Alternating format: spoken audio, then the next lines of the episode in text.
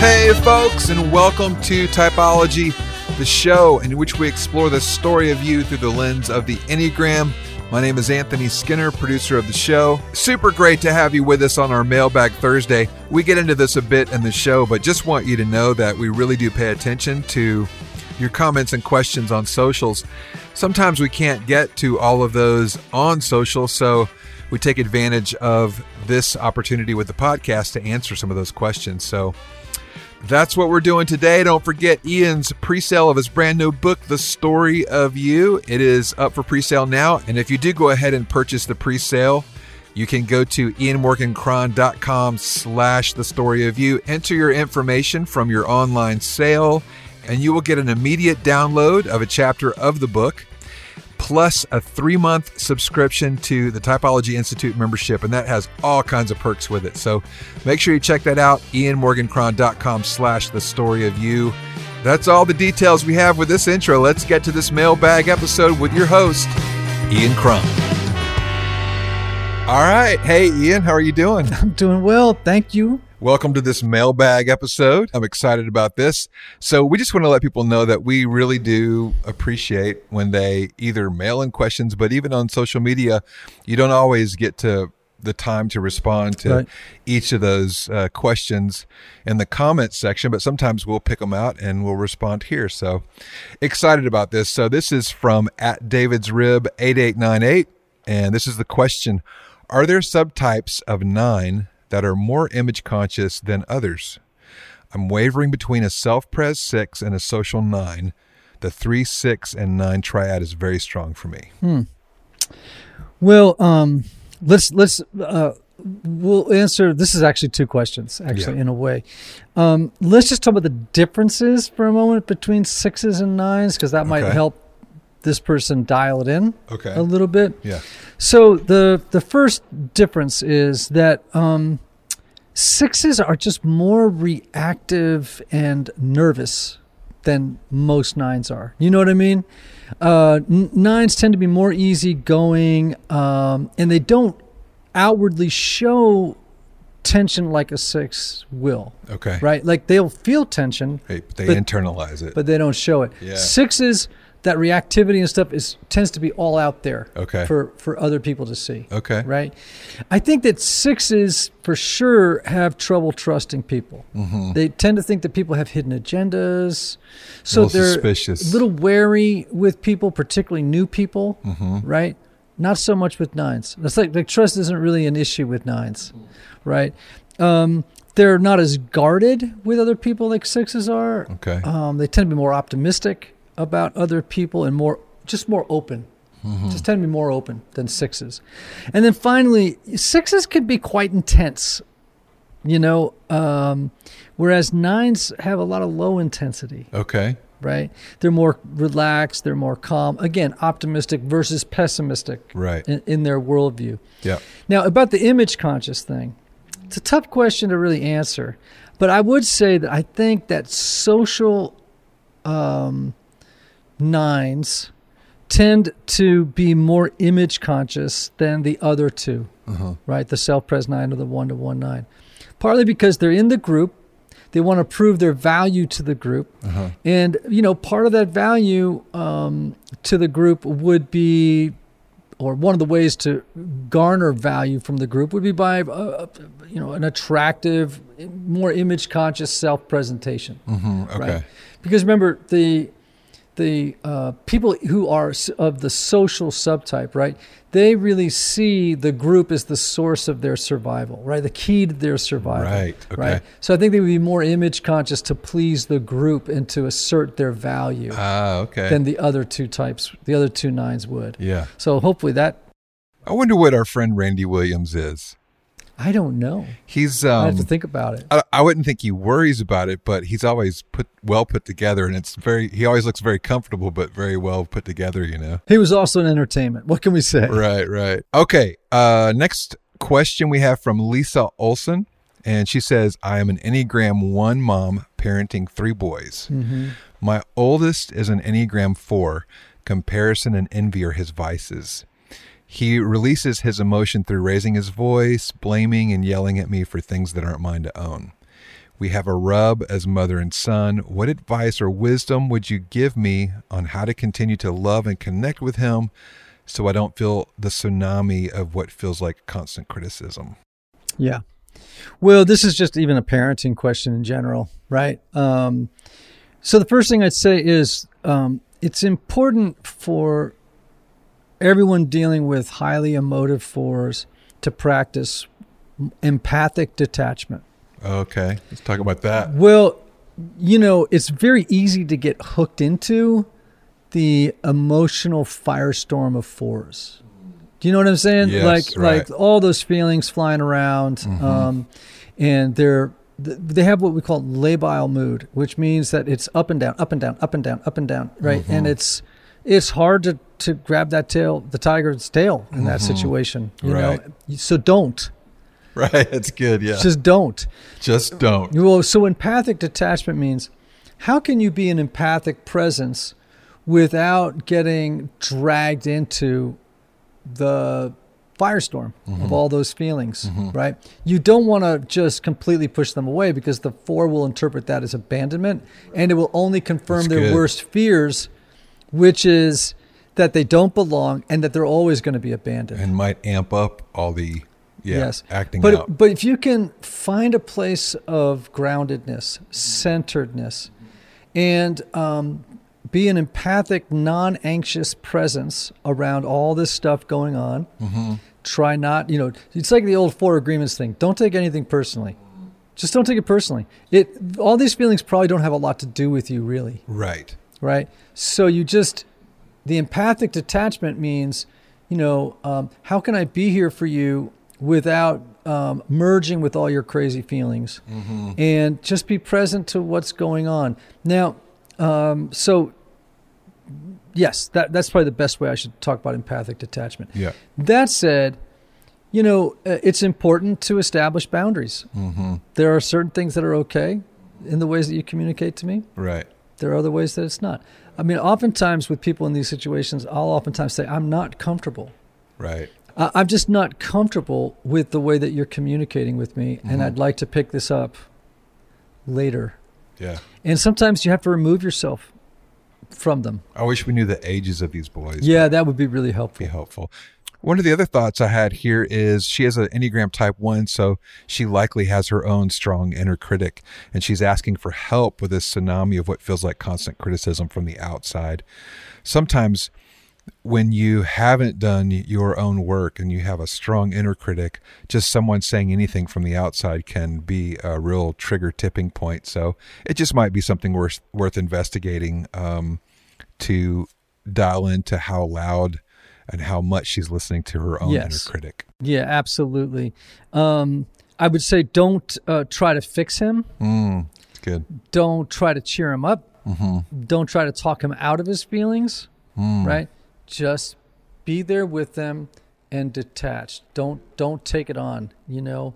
Um, and if you if he's able to, to, you know, to say to him, just ask him, oh, how can I be supportive of you right now? Not how can I fix you, uh, but how can I be supportive? Yeah. Just remember, let his feelings or her feelings be their feelings, and you have your own feelings. Mm-hmm. Right? Don't you don't have to take it on. That's good. Great. Well, let's move on to Tulsa Amy, at Tulsa, Tulsa Amy. Amy, Amy Brown. She says, can you discuss the differences between type one and type three? I'd love to hear more about that, particularly self-pres threes and ones. Yeah, for sure. All right. So I've never really spoken about this, but both threes are and ones are in what's called the competency triad. Mm, okay. Did you know about the competency triad? Yeah, ones, threes, and fives. Okay. They're in the competency pri- uh, triad, meaning it's important for them to be perceived and treated as um, as being competent. Wow. They, they all want to be this. perceived and treated. Yes. As being uh, competent. Like ones, threes, and fives don't like being disrespected, right? For what they do. Okay. Right? So competency is is very important. Self-pres threes are a look-alike for ones. Really? Okay. Mm-hmm. As they as both types have a lot of anxiety around getting things right. Mm-hmm. Okay, important for both of them. Um, threes and, and ones are both planners. Mm, okay. But ones will be more detailed in their plans, and interestingly, probably have more to-do lists than even threes. Wow. Okay. Right. Yeah. Whereas, you know, um, you know, the, that well, that's that's sufficient to say. I think um, for threes, pursuing perfection would be viewed as a waste of time and resources. Mm-hmm. I could see right? that. It's like, yeah. Get it to be good enough. Right. Like, you know, our friend Mike Hyatt, you know, Mike has helped me so much. He'd be like, hey, you know, it doesn't, like, let's say you're shooting a course. He'll be like, it doesn't have to be perfect. Just get it out there. Yeah. You can fix it. You know, just, you can keep refining it, but just get it out there. Yeah. Right. Yeah. I'm more of an idealist. I want it to be perfect. You know what I mean? Like yeah, I want it right. to be, ide- you know, so, so, um, and threes have far less rules in their minds than ones do. So meaning that, maybe I can put it this way. Ones are idealists, mm-hmm. and because of that, they can get stuck in trying to perfect or making things ideal. Threes are pragmatists, mm-hmm. like just make it good enough, get yeah. it out there, yeah. you know. But yeah, that would be a lot of the differences. And we've had some guests on before that were trying to figure out whether they were type one or type three, and one of the little indicators uh, questions that you asked was if you're uh, making dinner. Do you follow the recipe to the letter of the law, or do you not? Where ones likely will and threes most likely may not, right? A three, you know, would, would might be concerned about it, but they're, again, pragmatic. They might be a little more freewheeling than the one would be, for sure. Okay, let's move on to at Chris J. Foster. Chris Foster, I am a type four, he says. I'm a pastor at a church in Perth, Western Australia. Woo-hoo. Thanks for listening, Australia. And I utilize the Enneagram as my go-to tool for helping people become aware of themselves and begin to grow. But I'm finding myself stuck. Far too often, I'm in my mind. I'm constantly overwhelmed with cutting through the chatter. I know you are a four too. If you haven't covered it already, I would love to hear how you've tamed the self-sabotage parts of being a four and how you've been able to become fruitful and productive. Okay.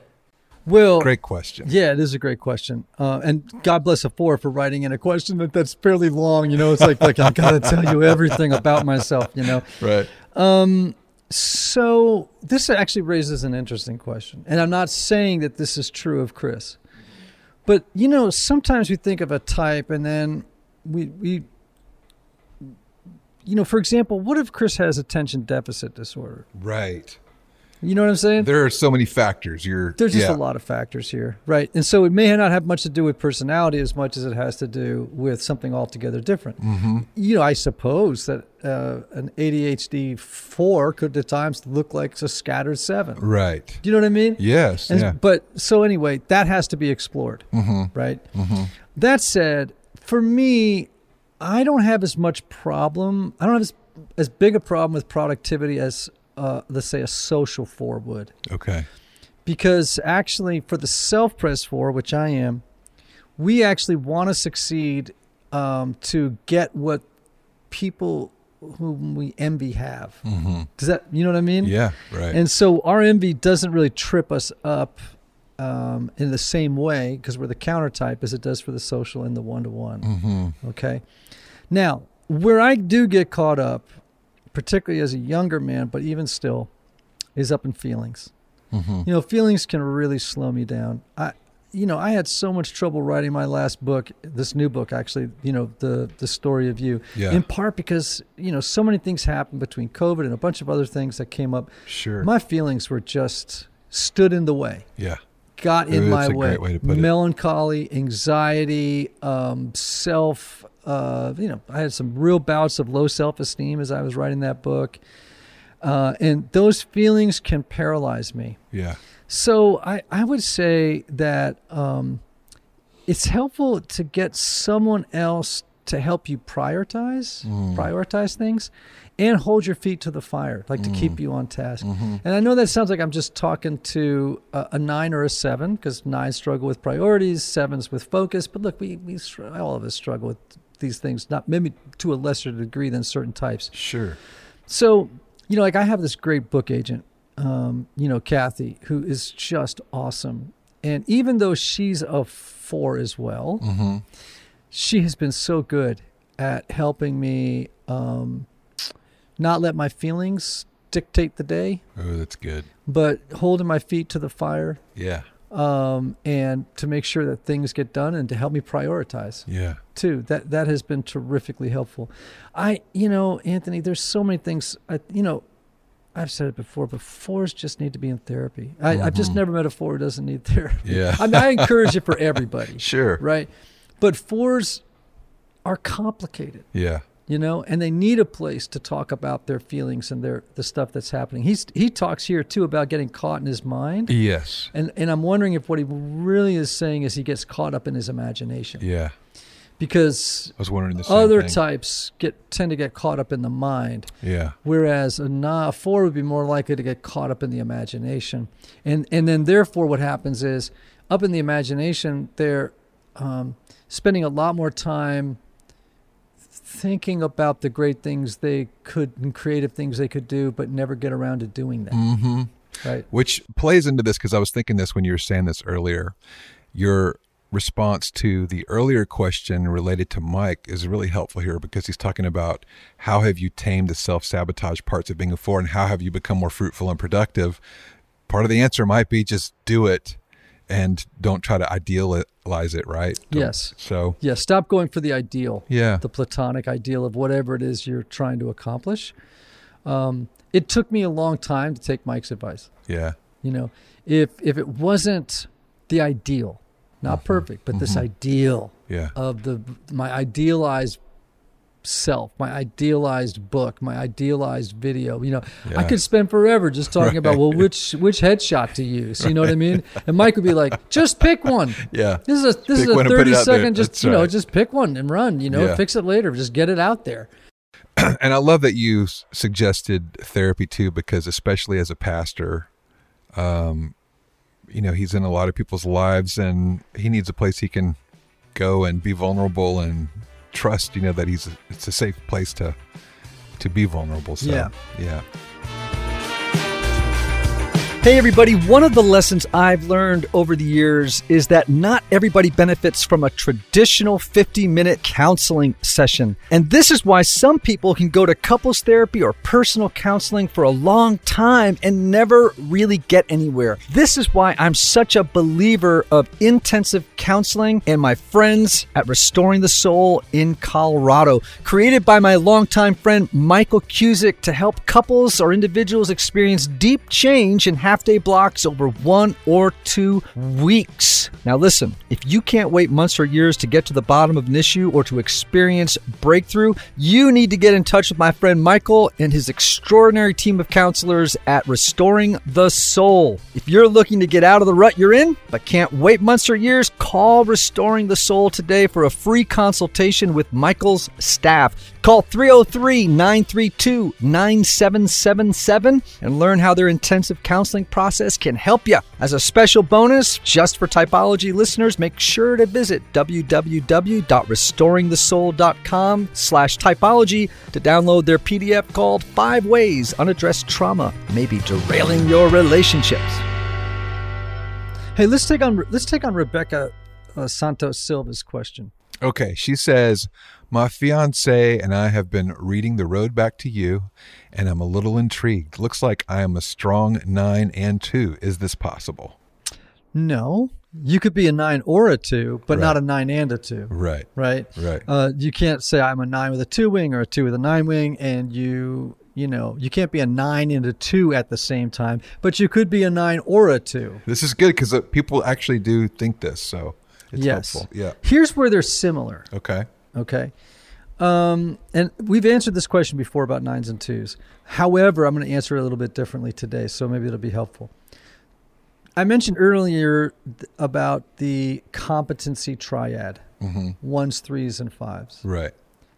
So um, nines and twos are both in what's called the optimistic triad. You sneaky little thing. I know, baby. And so these dropping are dropping the mic on us. Yeah, man. So these are very heartfelt, people-oriented folks, and they all know how to make other people feel good. So nine twos and what else? Sevens. Sevens. They know how to make other people feel good. Wow. Right? Uh-huh. They are wonderful that way. Here's what's an interesting difference between them. If you say to a two, if a two is honest with you. Okay. And you asked them the question, do you think you can make anybody like you? Uh-huh. Can you make anyone like you? If they're honest and self-aware, yeah, and perhaps talking to you in private, right, knowing no one yes. is listening, they'll say yes. Yeah. Right? Yeah, I can pretty much do, I am pretty good at making anybody like me, right? That's amazing. Yeah, it's it's it's it's true, but nines are far less interested in making people like them. Mm. Like a nine is more interested in establishing connection. Okay. Versus being liked. They want to establish connection. Uh, they're more interested in harmony. They're, they're a lot more interested in avoiding conflict. Mm-hmm. You know, like mm-hmm. a two can do conflict. They don't like it. They don't like disconnection either, but not, they're not as, they want to be liked more than, than a nine does. Right. You know, like a nine would be like, oh, I don't know. You know, yeah, they, right. But they're great at establishing connection. Yeah.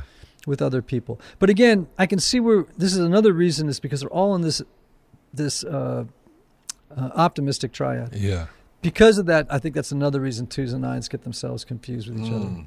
Okay, so you've told us about the optimistic triads, and earlier you mentioned the competency triad. What is the third triad?